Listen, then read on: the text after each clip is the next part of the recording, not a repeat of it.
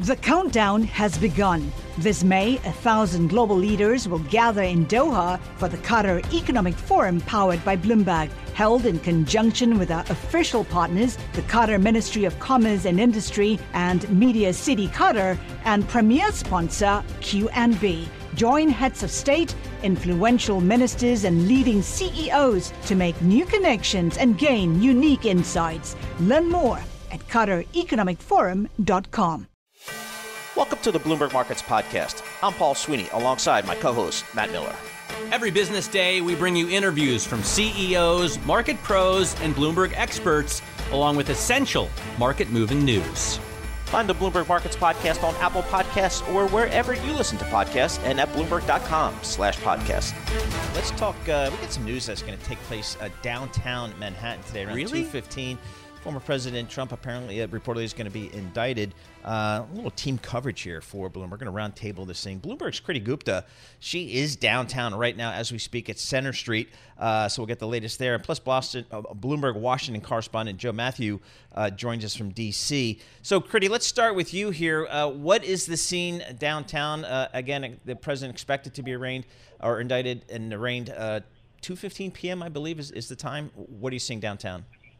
Yeah, so 2 p.m., you are going to see uh, President Trump around 2 p.m. get arraigned. And basically, what that means is he's going to come in uh, to the district attorney's office, which is where we are right outside. And he's basically going to have his charges told to him. Look, it's reported that his team doesn't yet know what the charges actually are. There are suspicions that range anywhere from 24 to 30 different counts of charges. So, really uh, waiting to see what that actually means. He's going to go in. There are no cameras allowed for the arraign- actual arraignment, but photographs can be taken beforehand. He's going to go in. He's going to submit his plea. The Trump defense team has said that he's going to plead not guilty. And then it's going to be a quick, quick exit from there. He's going to get fingerprinted. He might have a mugshot, potentially. Uh, we don't actually know because of security reasons. He might not. Um, and then he's going to head very quickly back to Mar-a-Lago to make his comments at his estate at about 8:15 p.m tonight. So a very quick turnaround. But let me just draw you a picture or paint you a picture, if I can. You have this kind of layers of people. We're starting with the district, district attorney's office. You have kind of barricades, a massive police presence, a massive press presence, and then separated from that in the park, uh, right next door, right across the street from the district attorney's office, are protesters. And you're seeing protesters from both sides, but largely more pro Trump than anti Trump. So he's got to get back to uh, to give his speech from Mar-a-Lago, um, and I guess Alvin Bragg is going to give a, a statement afterwards as well. What do you think we're going to hear from uh, these two guys?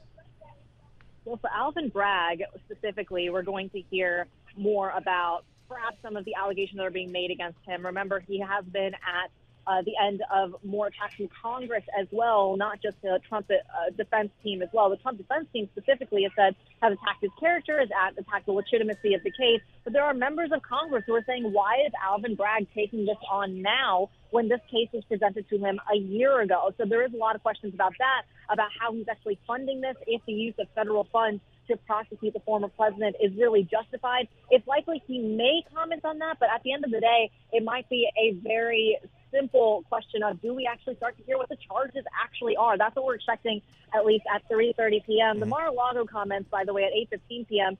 could go in any direction. I'll leave it to Joe to, to speculate on that one. Yeah, Joe, let's let's bring you in here. Uh, what's what's the feeling in D.C. as to these events today at, at two o'clock? Uh, downtown Manhattan, and then what we might hear from uh, the former president this evening. What's the feeling in D.C. right now?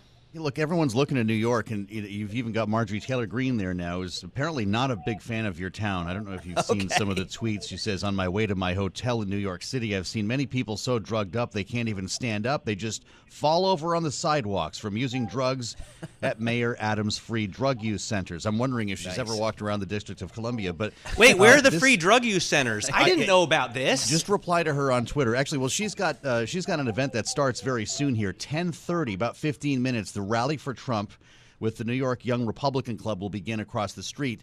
Uh, she's also uh, suggesting that she will be attacked with a, a sort of audio attack because the counter protesters are bringing whistles and pots and pans to try to drown her out. Um, the, the the former president's going to be there early though. 11 a.m. is what what is being reported now to to surrender. leading up to the indictment at 2:15 at which time the, the, the indictment will be unsealed and will actually have the charges. As far as tonight goes, uh, there actually were questions about whether he would have to navigate a gag order, but it looks like that will not be the case. He's going to return to Mar-a-Lago and will deliver what I suspect will be a fairly carefully written speech. Whether he sticks to the script is the big question here. But the idea is, you know, to have this sort of administration in waiting, the shadow administration.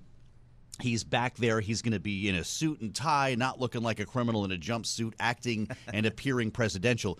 The big question we have is who's going to show up. He's invited a lot of lawmakers to go there and it's a real moment here to Oh, choose okay. whether you want to be seen tonight at Mar-a-Lago as a loyal supporter of Donald Trump or you have other plans. By the way, it does seem like it would be, I mean, beyond ridiculous to take a mugshot of the former president, right? I, I guess fingerprints maybe aren't on record, but do they really have to do that kind of Mm-hmm. It looks like it's not going to happen. I, I was really taken by that reporting because supposedly Donald Trump was hoping to use that, you know, as a campaign poster, as a fundraiser. He was mugging in the in the mirror to try to strike the perfect uh, posture here and expression. I, I always go back to that Frank Sinatra mugshot. I'm just guessing he was looking at that, but it looks like there will not be a mugshot. He will be fingerprinted digitally, so he will not have ink on his hands, Oh. and uh, the Secret Service will be right there with him. The question is, what happens between 11 and 2:15? There's apparently going to be a, a, a move following the surrender to the internally connected courthouse. He will not likely uh, go outside, but that could be the closest thing we see to a perp walk based on reporting. Whether they get pictures of it is another question. Some reporters will be allowed in for some still photos during the arraignment. They'll be ushered right back outside. There will not be any video. Uh, so, you know, we might get a glimpse of this moment in history, but that's about it. Joe, what kind of response do you think we'll get from perhaps individual members of Congress, Congress on both sides of the aisle once the indictment is unsealed and, and we get a little bit more clarity? Because it seems like his allies are remaining pretty pretty staunch here. Yeah, it's. I suspect it'll be pretty predictable, to be honest with you. You know, we've we've heard Democrats, uh, at least on the progressive side of the party, celebrating lots of exclamation points. This is about time, justice finally being served, and then you've got Republicans calling this a witch hunt. It's the center uh, that that that has been awfully quiet, and the White House has been awfully quiet too. There's been a concerted decision there to not talk about this, to not get bogged down in it. And, and the president, just like everybody else, is going to be watching this unfold today. Kriti, let me ask you about uh, what what it's like down there right now. I'm sure that there are so many thousands of reporters um, that you can barely breathe. But are there any protesters or supporters? I mean, yesterday there were like a couple, literally two, right? Are, are, are there uh, were there busloads of people that are showing up now, or is it still just all press? It is definitely showing up in full force with protesters, and you're seeing this again for both pro-Trump and anti-Trump. We did have, I want to say, two scuffles earlier that were broken up by the police. It looks like it's mostly peaceful. You are starting to see more and more people pile in to the park that are pro-Trump. And remember, you're also seeing some lawmakers come onto the scene as well. We had George Santos uh, spotting George Santos earlier, about an hour ago, and it is reported that Representative Marjorie Taylor Greene, who is the representative of the 14th district of Georgia and a Republican, has said she's going to be right here to protest uh, the arraignment of the former president. So we are on watch for more protesters, more politicians who are here to, as Joe said, say, are you or are you not uh, with President Trump? And in fact, as we're speaking right now, we are seeing uh, some more police presence and actually a motorcade. It doesn't look like this is uh, necessarily President or former President Trump's motorcade just yet. But again, a very high profile presence uh, coming from Washington, D.C. And just quick, uh, Kriti, the, the police presence is it is it NYPD pr- primarily, and then I guess some Secret is- Service when when the president arrives, former It president is arrives. definitely NY. It is definitely NYPD mostly, but you are seeing, to Joe's point about kind of that intersection, the internal intersection between the court and the district attorney's office. It is completely blocked off, and that's where you are seeing some Secret Service detail. So very uh, mostly dominated by the New York Police Department, but there is again uh, that presence from the White House as well. All right, great stuff, guys. Really appreciate getting uh, the perspectives there. Bloomberg's Kriti Gupta. She is downtown live uh, at uh, Center Street with the uh, Manhattan District Attorney's Office. And then down in Washington, D.C., Bloomberg's Washington correspondent Joe Mathieu giving us the perspective uh, from this from Washington, D.C., from the Capitol on this uh, historic day. I mean, that's it, it is an historic day, and we'll it'll be I'm sure some compelling images, and we'll see what the indictment reads uh, when we get that uh, later this afternoon, and then we'll get the reactions from presumably members of Congress, and then uh, the former president himself uh, at uh, 8 p.m. tonight from Mar-a-Lago down in Palm Beach, Florida. That's so we'll have continued reporting on that throughout the day.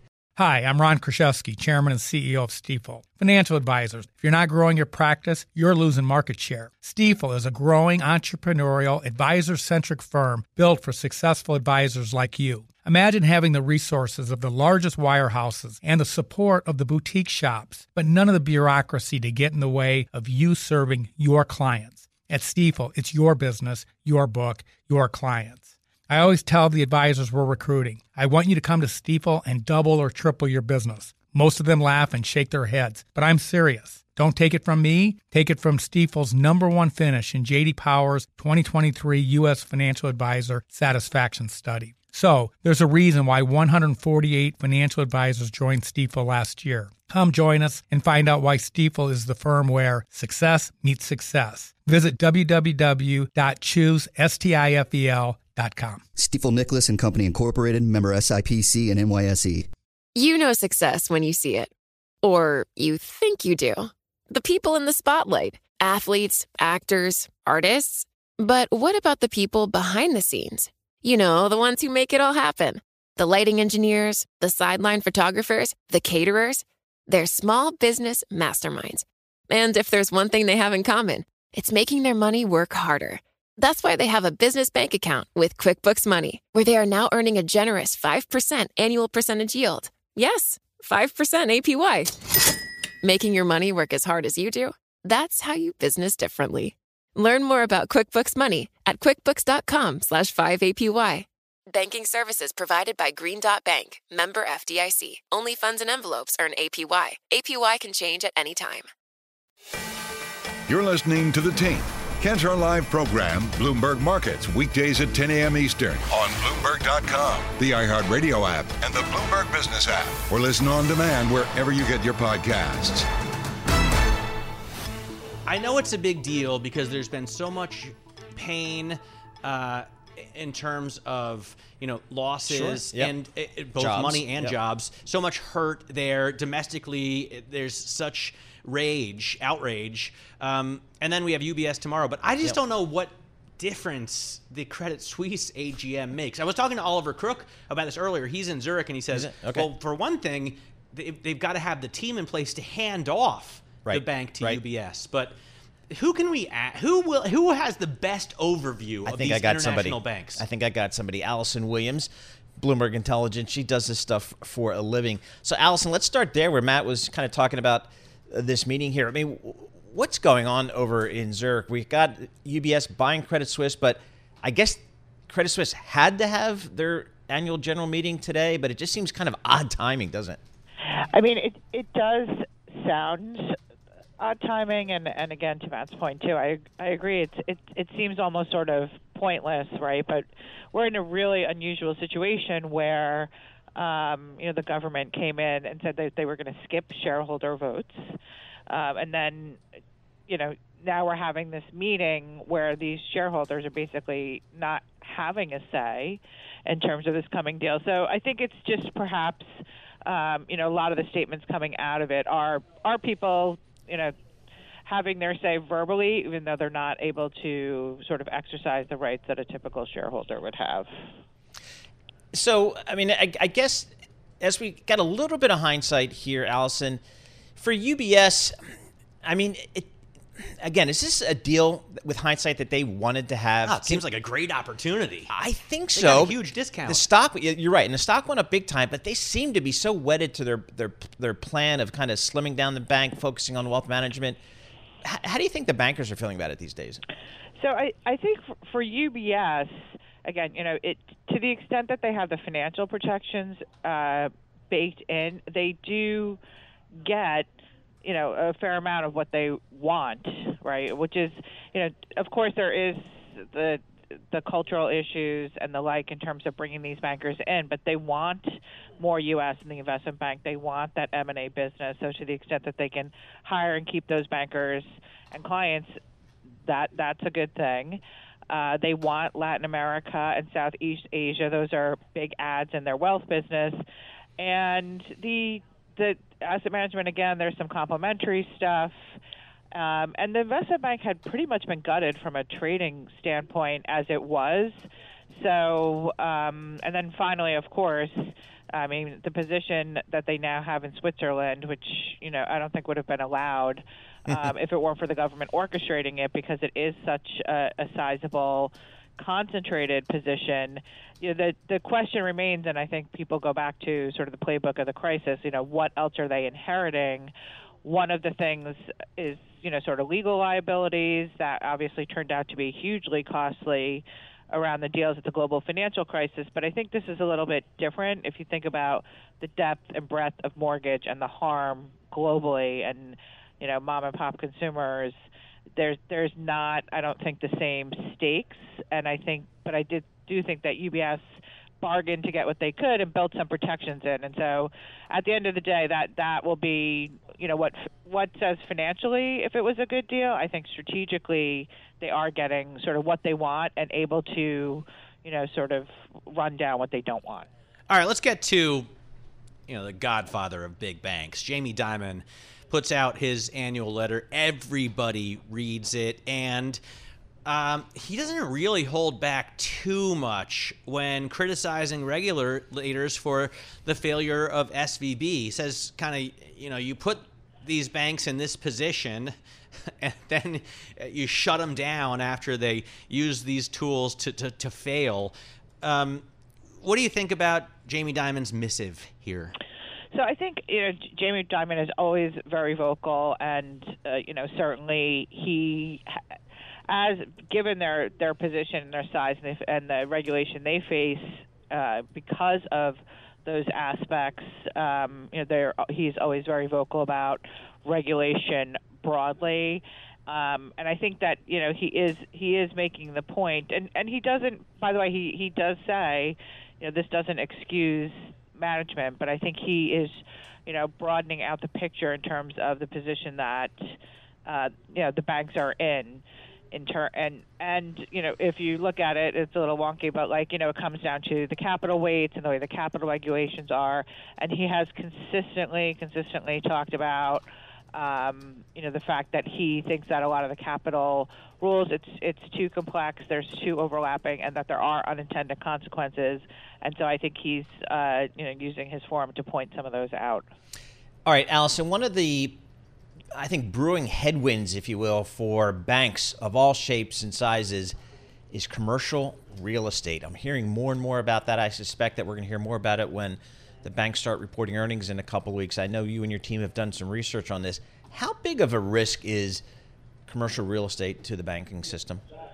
So, I think the important thing about commercial real estate is that you know it's not sort of a, a broad brush. There are there are several different holders, there are several different properties, and the focus I think has come, you know, the regional because the regional banks had these issues with uh, securities not being marked to market, and then people are thinking about how loans are not marked to market and could there be weakness.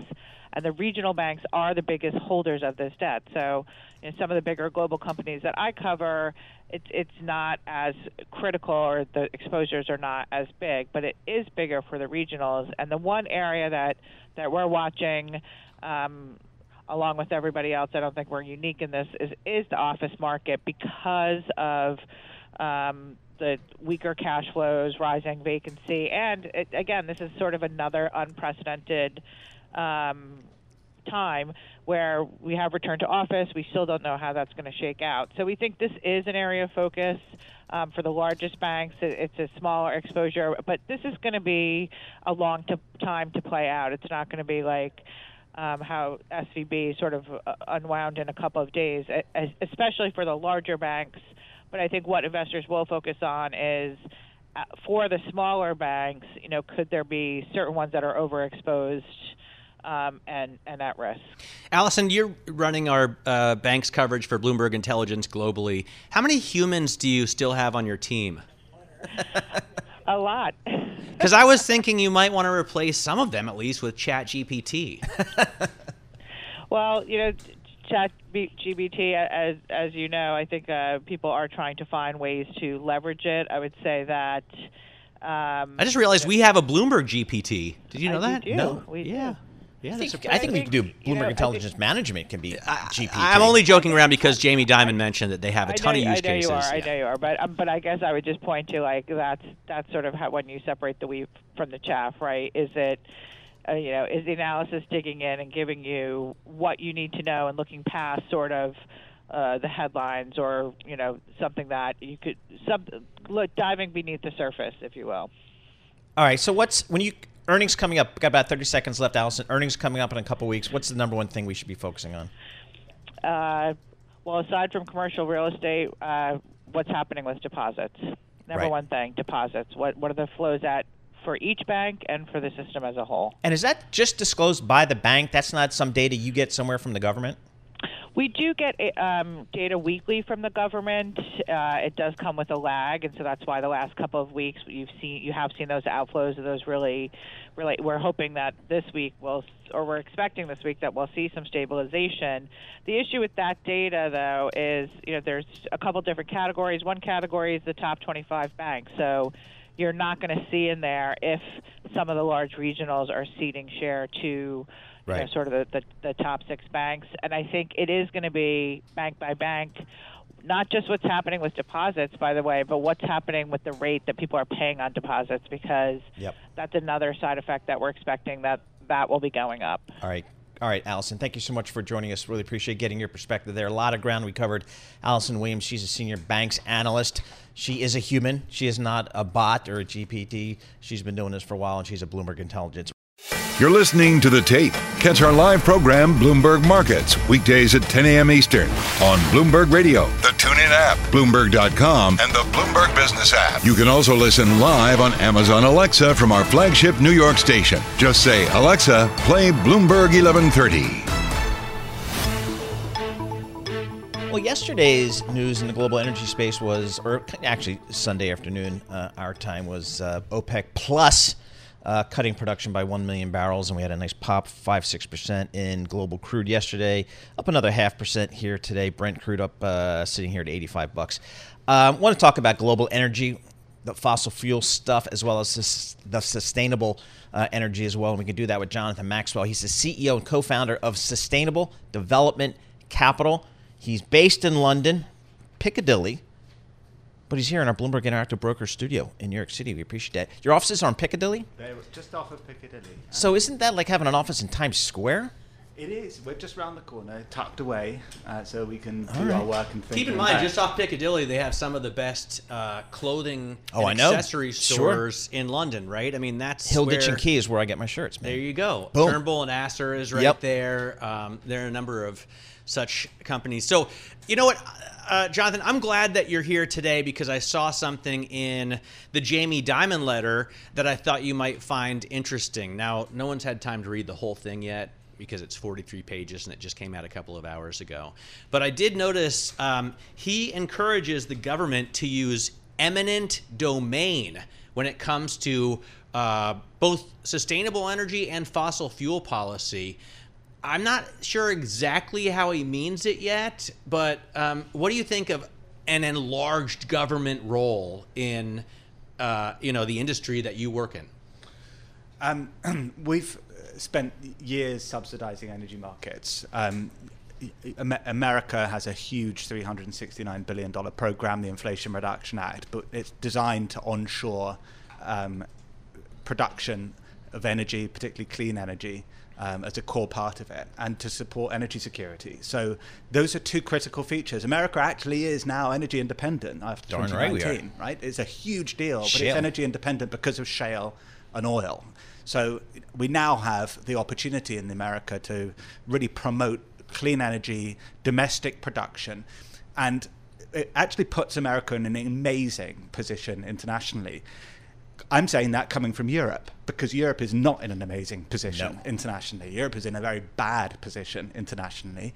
Um, it's a net energy importer. Prices in it in, in Europe for natural gas, people don't often talk about this. Uh, some six to ten times higher, depending on when you No, we talk about it every day here at Bloomberg. You know, and, and, and, and this is a huge issue. So, what do you do as Europe as you're facing a, an import issue? And of course, the, the nexus now after the Russia-Ukraine crisis is that we've now shifted our supply from Russia to America. Well, but we have so energy independence in terms of fossil fuels, right? We have enough uh, oil and gas Right. here in the U.S. for ourselves. The problem that we have is with the sustainable part. So, in California, for example, um, sometimes you're not allowed to charge your electric cars Right. because the grids are too weak and frail to support it.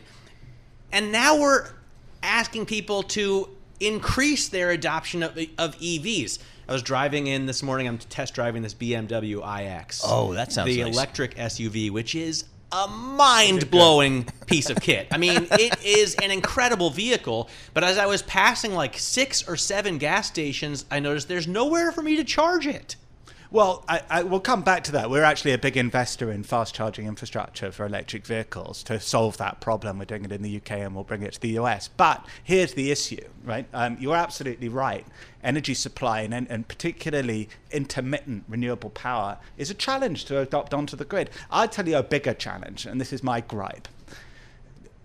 The, it, do you know how much primary energy in the United States actually ends up getting to the to the user? If you look at the actual amount of energy, You, you mean in terms of energy that's wasted, Right. Um, not only going through pipelines and in ships, but also through generation, transmission, Exactly. distribution, extraction. I conversion. imagine it's very little that we actually put to use. you know, it- the Lawrence Livermore National Laboratory produces numbers every year. They have since the last global energy crisis, really in the 70s. It's 70% of primary energy is lost. How is it Is lost. Is lost. demand. That means only thirty percent gets to the end Wait, user. wait, wait, wait, wait, wait. Where's it go? Right, I'll unpack it. So Okay. first of all, you take oil and gas out of the ground. It, you lose about nine to thirteen percent on extraction and conversion into pipelines.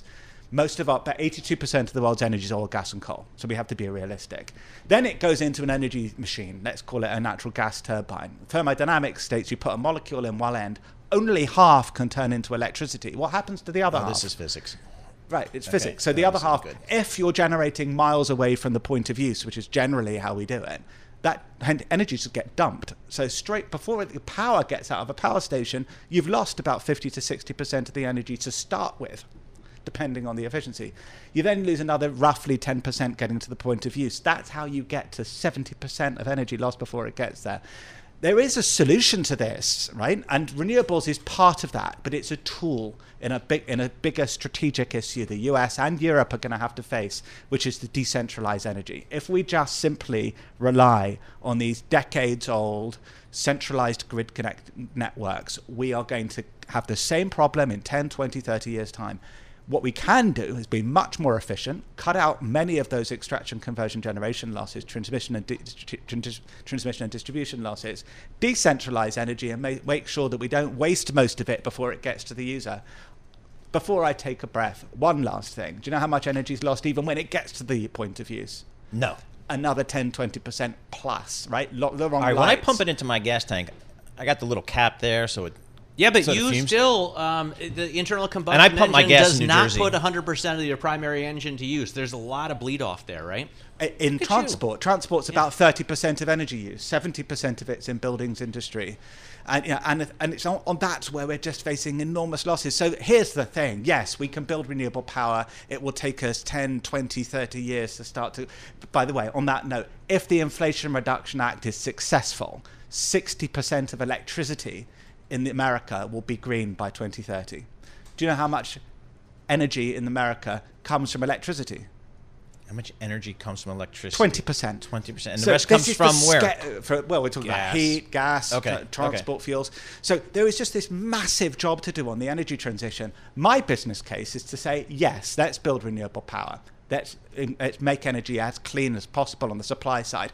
But let's look at the demand side. Let's think about attacking that 70% loss before it gets to the point of use. Jonathan, we only got a minute left. Let me hear about the fast charging networks that you're building. So- and how soon will they get here? Uh, so we started building them in the UK over the last 10, uh, sorry, uh, one or two years. Um, it's fast charging network. So if you want to charge your car in 5 to 10, 15, 20 minutes, you can park your car and you can get it completely juiced up quickly. Um, we've got a rollout of these sites across the UK. BP Pulse is a big client of ours. We just uh, announced the lo- breaking ground on the largest one in the UK. Um, it's over uh, nearly 200 uh, charging points at the NEC in Birmingham in the UK, and we will be bringing this to the United States soon. How fast is a fast charger for you? Um, we can uh, get to full 80% to full charge um, in anything between 15 and 20 minutes. That sounds pretty good. It's great. I Okay. gotta tell you, it's it's difficult, and I don't know. I've talked I talked to all of the last three CEOs of BP about this. Why aren't they already at the gas stations? Why doesn't Shell already have these at every gas station? It's been a decade since Tesla started rolling out these vehicles. I think they're dragging their feet. They're dragging their feet. All right, Jonathan Maxwell, thank you so much for joining us. My pleasure. Great Thank you. discussion. Jonathan Maxwell is the CEO and co-founder, Sustainable Development Capital. Next time Matt and I are, are in London, Piccadilly, we're stopping by. We're going to say hi. You're going to buy us a beverage of our choice. No, he's Uh, going to we buy us a shirt at Turnbull and Asser. Oh, nice. That's cool. That's even better. All right. Considerably more expensive than, Than a a, pint. Pimm's cup. okay, very Yes. good. All right, we're gonna have more coming up. Markets uh, on the red here. Uh, S and P off about three tenths of one percent. Hi, I'm Ron Kraszewski, Chairman and CEO of Stifel. Financial advisors, if you're not growing your practice, you're losing market share. Stifel is a growing entrepreneurial, advisor centric firm built for successful advisors like you. Imagine having the resources of the largest wirehouses and the support of the boutique shops, but none of the bureaucracy to get in the way of you serving your clients. At Stifel, it's your business, your book, your clients. I always tell the advisors we're recruiting, I want you to come to Stifel and double or triple your business. Most of them laugh and shake their heads, but I'm serious. Don't take it from me, take it from Stifel's number one finish in JD Power's 2023 U.S. Financial Advisor Satisfaction Study. So, there's a reason why 148 financial advisors joined Stifel last year. Come join us and find out why Stifel is the firm where success meets success. Visit www.choosestifel.com. Stifel Nicolaus and Company Incorporated, member SIPC and NYSE. You know success when you see it. Or you think you do. The people in the spotlight athletes, actors, artists. But what about the people behind the scenes? You know, the ones who make it all happen the lighting engineers, the sideline photographers, the caterers. They're small business masterminds. And if there's one thing they have in common, it's making their money work harder. That's why they have a business bank account with QuickBooks Money, where they are now earning a generous 5% annual percentage yield. Yes, 5% APY. Making your money work as hard as you do? That's how you business differently. Learn more about QuickBooks Money at quickbooks.com slash 5APY. Banking services provided by Green Dot Bank, member FDIC. Only funds and envelopes earn APY. APY can change at any time. You're listening to The Tape. Catch our live program, Bloomberg Markets, weekdays at 10 a.m. Eastern on Bloomberg.com, the iHeartRadio app, and the Bloomberg Business app, or listen on demand wherever you get your podcasts. Let's talk a little M and A here, specifically some tech M and A. Uh, how did the collapse of Silicon Valley Bank impact the tech M&A market out there in Silicon Valley? Let's check in with Ted Smith. He's co-founder and president of Union Square Advisors. So, Ted, we had um, some turmoil, some uh, a you know some real unease in the banking space over the last several weeks with the failure of Silicon Valley Bank and a couple other regional banks. How did that impact kind of tech M&A, the view towards tech M&A? What, what did you observe? Well, first of all, guys, thanks for having me back on. I really appreciate it. I think you're right. Uh, a lot of uncertainty around the SVB collapse and, and uh, related effects. And so everybody picked up the mantle of being cautious uh, and reassessing their situation. Obviously, there's a, a whole host of companies that were depositors to and lenders, uh, you know, uh, lendees to uh, SVB, and they all had to scramble to f- try to figure out sort of what the next step was. So that put a lot of things on hold uh, processes that were in flight, processes that were about ready to get kicked off. In some cases, with which I'm familiar, processes that were almost ready to finish. That uh, the pause button got pushed while everybody kind of figured out uh, whether they were standing on firm ground or quicksand. I think we're largely through that, uh, or at least the first wave of that. Most people kind of have a plan for going forward. Uh, we're seeing renewed uh, activity. Uh, those processes that I mentioned that were in flight seem to be back in flight for the most part, and the ones that I know of that were almost done actually completed. So I think I think folks quickly moved past the the the initial uh, shock uh, and un, uh, uncertainty and and kind of have Plan B in place at this point. I wonder what happens to the banks that are going to now have to compete, though, with money market funds and, um, you know, short-term treasury ETFs and the like. I mean, are, are they going to have to start offering four percent, five percent on savings accounts? Can they do that?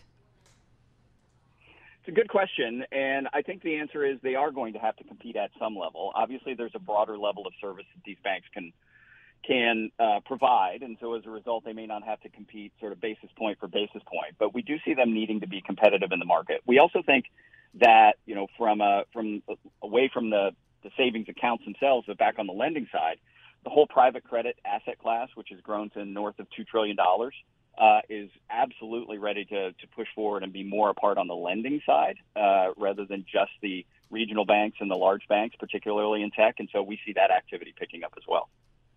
So uh, when I think about M and A, Ted, I think about you know, uh, I guess confidence, confidence on the part of a management team, confidence on the part of a board of directors. You really have to have confidence in the macro environment, the the micro part of your business to go out there and spend big money and acquire companies.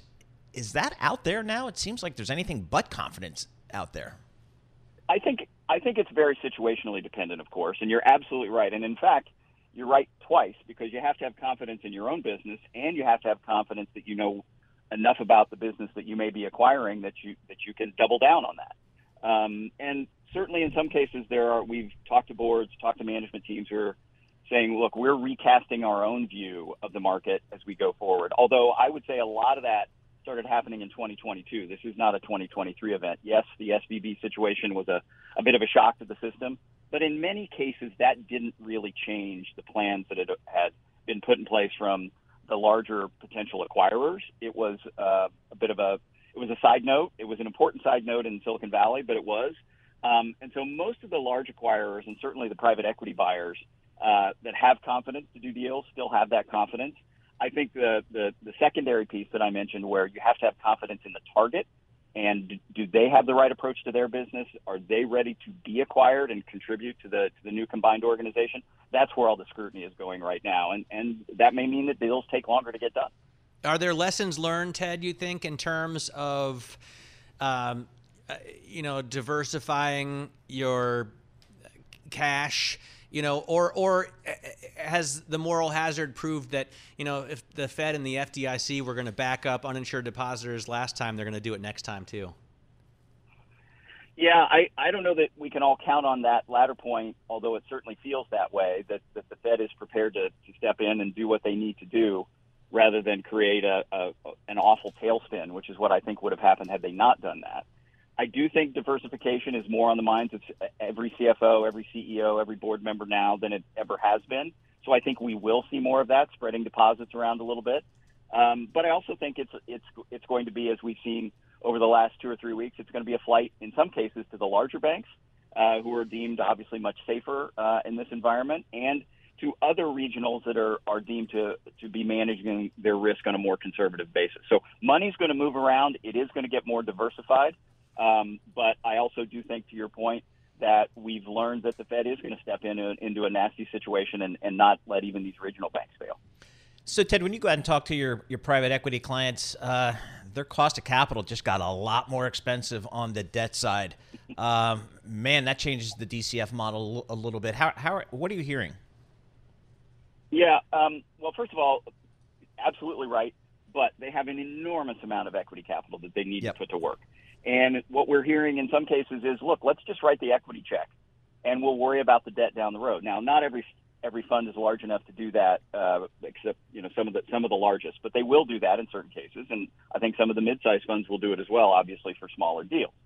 Um, but the the reality of it is here is is they can adjust their models given you know buyout level returns to reduce the amount of debt exposure in certain cases, amp up the equity check a little bit more, and still get terrific returns if they make if they make the right bets. And because there is so much of this private equity capital on the sidelines right now, waiting to be deployed, and a group of LPs standing behind those funds, expecting that capital to deploy. They didn't put it, you know, in a safe deposit box and say, you know, wait for another sunny day. They expect these folks to invest whether it's raining or uh, or sunshiny out, and so we think that capital will get deployed. We just Hmm. may see the debt equity mix change a little bit, or we may see people wait until the Fed loose, you know, uh, loosens a little bit, and we see interest rates come down a little bit before they fully finance some of these deals. I, mean, I have to ask, you know, because I've been going to Super Return for the last few years, and every year there's more and more dry powder. I mean, it's it was one trillion, then it was two trillion, then it was two point seven trillion.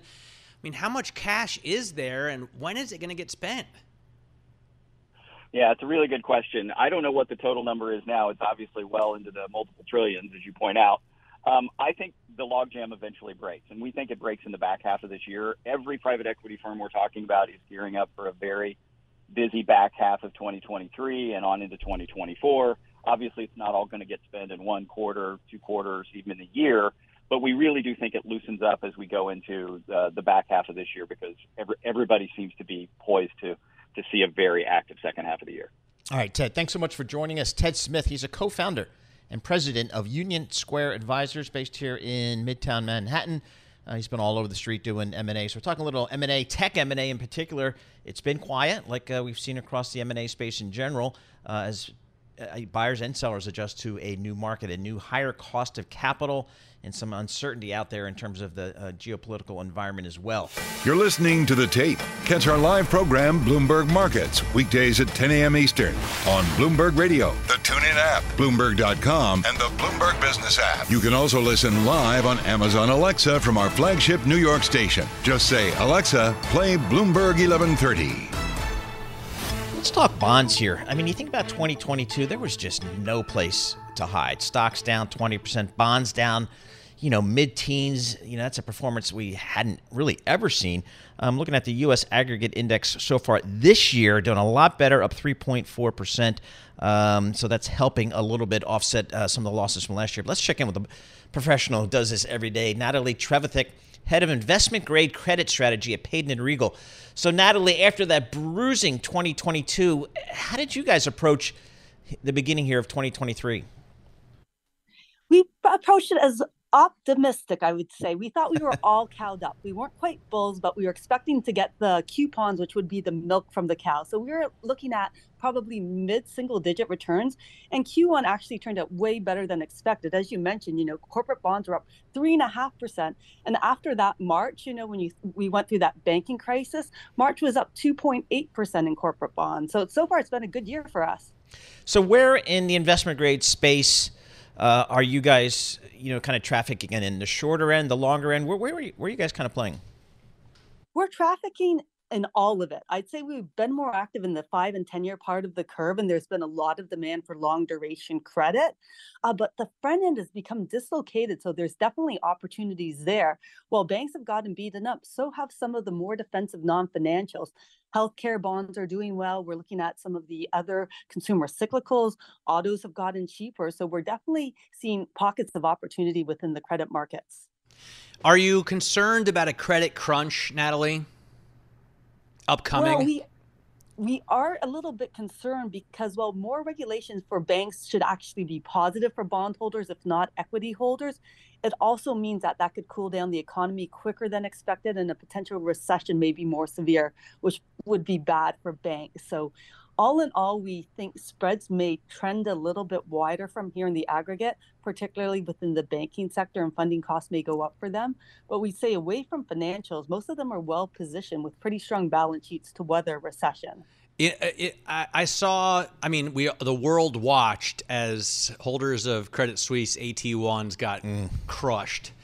Um, but there were different covenants for the Swiss uh, AT1s than there are for others, and everyone, you know, was punished on price. So, is there a, a, the possibility that you know many babies were thrown out with the bathwater in that case?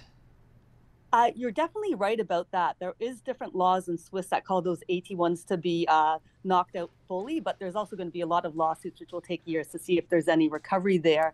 There is risk in other bonds in that they could still be, you know, not written down completely in this case while equity survives, but they still have that potential to be written down in a severe banking environment. So we think some of that punishment is warranted. But there's a lot of places within the banking sector which are still safe for bondholders. So how are you guys thinking about credit quality uh, these days, uh, Natalie? Because we really haven't had too much of an issue, even even during the lockdowns. There was so much liquidity pumped into the marketplace. Um, how are you thinking about credit quality in what may be uh, a recessionary environment? Yeah, we think credit quality isn't going to go down terribly. We did see a downgrade from Nissan from uh, investment grade to high yield but we think most companies can weather the storm. We're seeing just outsized demand for non financial issuance. So there's still a lot of capital sitting on the sideline waiting to buy these corporate bonds at yields greater than 5%. Um, we think companies have already extended their maturity walls pretty successfully, so we don't expect huge amounts of incremental issuance, but we think supply and demand are, are pretty well balanced at this point. There's more trouble, I think, within the financial sector, and, and their cost of funding could go up. Are, are new issuers coming to market here? I mean, I'm I've been I'm if I'm a CFO, I'm used to issuing paper, you know, with treasuries near zero, not where they are here. Yeah, we're still seeing an active calendar. We had General Motors in the market today, uh, yesterday. Today we have a number more of one-off uh, issuers like Mass Mutual, but they're definitely taking opportunities to come to market because they aren't refinancing their entire balance sheets at these higher levels. Say if their funding cost used to be three percent, now they, uh, you know, refinance about say 10%, their total funding costs are only going up marginally. And they want to be active in the in the market. I just think uh, well, a lot of people are are believing right now that the Fed could cut, um, that rates could come down. Is that unlikely in your opinion? You know, it's a tough call day by day. I think the probability of a Fed hike in, in, May has gone down. Whether they cut by the end of the year is yet to be seen. That's not necessarily something we're calling for. But even if rates stay up here, bonds are still poised to, you know, clip that coupon and generate decent returns, even if spreads widen a little bit further from here. So we still think we're looking at a nice return, a positive returns for corporates in 2023. Natalie, are you guys looking at particular sectors of the market here that you like better than some others? Yeah, we do like the healthcare sector. Utilities have actually come out with a lot of issuance at quite cheap levels. Those are A rated. A lot of them are first mortgage secured bonds coming with 30 year uh, paper, which we find quite attractive. Um, you know, we like certain pockets of the consumer cyclical sector. Some of the autos we're favorable on. Really, though, it comes down to bottom up credit selection here. So it's just about the individual credits. Uh, you got to do a lot of work in that case. Yes, absolutely. But there's also a lot of name avoidance. There's a lot of issuers out there we can just choose not to own in this market. So we really are focused on the ones which we think are going to be able to weather recession and continue to hold in well. There's a lot of opportunities with, within technology and communications as well. All right, Natalie, thanks very much. Really appreciate uh, getting a couple minutes of your time. Natalie Trevithick, head of investment grade credit strategy uh, at Payden and Rygel. You're listening to The Tape. Catch our live program, Bloomberg Markets, weekdays at 10 a.m. Eastern on Bloomberg Radio, the TuneIn app, Bloomberg.com, and the Bloomberg Business app. You can also listen live on Amazon Alexa from our flagship New York station. Just say, Alexa, play Bloomberg 1130. Well, if you're a Bloomberg terminal user and you're looking for some investment ideas, BI Go is a good function to know. That takes you to Bloomberg Intelligence, which Bloomberg Intelligence is Bloomberg's in house investment research department, 400 analysts strong all over the world, covering 2,000 companies, about 130 industries. And they got a lot of smart analysts. They come up with a lot of good ideas. Let's get to some of them right now. We can do that with Tim Craighead. He's a research director and European strategist with Bloomberg Intelligence. He joins us on the phone from London. So, Tim, I know you guys, you've got your uh, focus ideas that are out there for people. And then you look at that focus ideas list, which are some of the, the, the most high, high conviction ideas that Bloomberg Intelligence has. And then you whittle it down even more. And you guys guys have some focus ideas to watch here. Talk to us about some of these names and, and, and, and why you guys are highlighting them as some, as some pretty interesting opportunities uh, for investors. Yeah, sure thing, Paul. Thanks for uh, thanks for having me on. Uh, look, as you said, the focus ideas are those are those are views that that combine three things: a high conviction point of view on fundamentals. Secondly, that high conviction should be differentiated from the market. It's it's anti-consensus. And thirdly, there are catalysts or triggers that we see that can change the market's mindset. And this set of 10, which is, as you said, is a subset of the broader list, which, by the way, you can find on BI Space Focus if you got a terminal.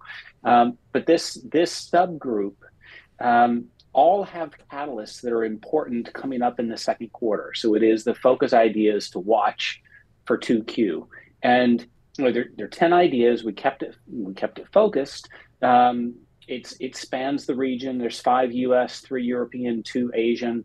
There's eight that are constructive. There's two that are a bit worrisome. So it, it's a cool bottom up list on analyst calls. All right, let's start with the U.S. Give us a couple of names that uh, the analysts put, push, put pushed up to you and identified as interesting. Yeah, so I, I, I think it all revolves in the U.S. by a large degree around the consumer. And it's interesting because we have both positive and negative ideas here the the negative idea is is a company called Casey's General Stores. And Paul, do you know this company? I do not. Yeah, so I didn't either until we started talking about this thing um, with our coverage. It's a Midwest convenience store, okay. and you know we see them as basically being at, at risk of the general economic outlook. And if we see slowing, consumers trading down, etc., that this is a this is a risk to earnings estimates through this year. The other three that play on the opposite side of the consumer one is Ulta Beauty, which is beauty shops across yep. the US. Uh, another is Gap stores. We all know Gap. Uh, and the third is Skechers. Those all have stuff. very company, exactly, comfy shoes. They all have really company specific uh, elements to it. So the Gap is a restructuring story. Uh, they've already proved what they can do with Banana Republic, and we think that's a blueprint for the Gap itself. Um, and Old Navy is actually half the business, and there they had a merchandising issue last year. It's been corrected. There's a new CEO coming in. There's a lot of cool stuff happening. Ulta Beauty is all about going back to the office and getting back out post pandemic, and people want to look nice. And their sales trends we think are still underestimated. And Skechers is expanding globally. They've got news distribution centers coming in Canada, in India. They've spent money on technology that's driving a loyalty program. And again, we think there's upside estimates. So, Tim, a lot of these names, as you mentioned, uh, for the U.S. stock picks, are kind of centered on the consumer. What is really the BI's call on the consumer here? I mean, we've got pretty much full employment, but man, there's a lot of headwinds out there for the consumers relates to inflation and other things. Yeah, I mean, you're right. There is a there's a I think there's generally a, a worry that you've got high inflation, uh, negatively impacts um, disposable income. If you don't have something special about your story, uh, you are at risk to um, uh, to discretionary income being impacted over the course of the year. And how much better can it get with employment being as low as it is and if housing comes under some stress with higher interest rates, um, that has you know another sort of different layer of, of pressure on what could be consumer spending. So you know we look, for example, like these three, but there's others where there's something that's different beyond just simply the economic call. Right. All right. Let's let's go over to Europe here for our friends over there. What are some of the names that kind of uh, jump out to you guys there?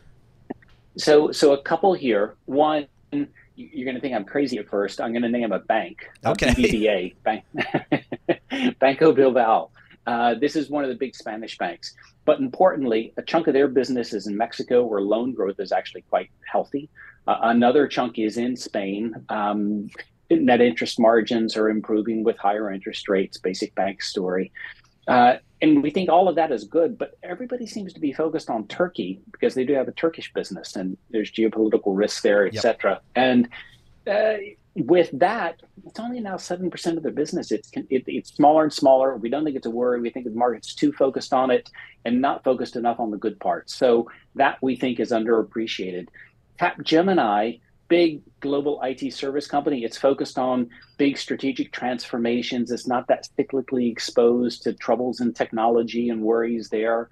So we think that's well positioned. And and the other is Vestas, which uh, if you're into clean energy, energy transition, this is one of the leading wind turbine producers Ah, okay. globally. And you know, you think about the Inflation Reduction Act, which is really an energy transition bill, and in Europe, there's this similar sort of big government initiative and push. That's all going to drive business to, we think, um, Vestas. It's got, sorry to say, a tailwind. Yep. So. All right. All right. 30 seconds, Tim. Uh, Asia, what do you guys have from there? It's all about China's reopening. Uh, think about Hong Kong exchanges, rising set of, uh, of IPOs coming. You and I have talked plenty about Alibaba over time. It's splitting into six. Repatriation of tech um, uh, listings in the US to Hong Kong and China. That's all to, to uh, Hong Kong exchange's favor. And AIA is an insurance company, but you have mainland Chinese that are starting to travel. They go to Hong Kong, they buy new uh, insurance policies as a as an offshore savings uh, mechanism. Good for AIA. AIA. Interesting stuff. All right, Tim, you're based in London. You live in London. How are things on, on the street of London these days? Packed, busy, crazy. You'd never know that there's any issue. yeah. it feels good, and it's starting to be spring. All right, that's good stuff because uh, it's here in New York. It's it's we're not quite back. You know, it's, a, it's kind of that issue about p- getting people back in the office. But I understand it's a little bit better uh, in London. Tim Craighead joins us. We appreciate getting a couple minutes of his time. He is the uh, research director for Bloomberg Intelligence uh, over in London, uh, running that business over there uh, with our good friend Sam Fazeli. He's also a macro strategist, kind of giving us some good strategies, some good ideas with some catalysts. Thanks for listening to the Bloomberg Markets Podcast. You can subscribe and listen to interviews at Apple Podcasts or whatever podcast platform you prefer. I'm Matt Miller. I'm on Twitter at MattMiller1973. And I'm Paul Sweeney. I'm on Twitter at PT Sweeney. Before the podcast, you can always catch us worldwide at Bloomberg Radio. The countdown has begun. This May, a thousand global leaders will gather in Doha for the Qatar Economic Forum powered by Bloomberg, held in conjunction with our official partners, the Qatar Ministry of Commerce and Industry and Media City Qatar, and premier sponsor QNB. Join heads of state, influential ministers, and leading CEOs to make new connections and gain unique insights. Learn more at QatarEconomicForum.com.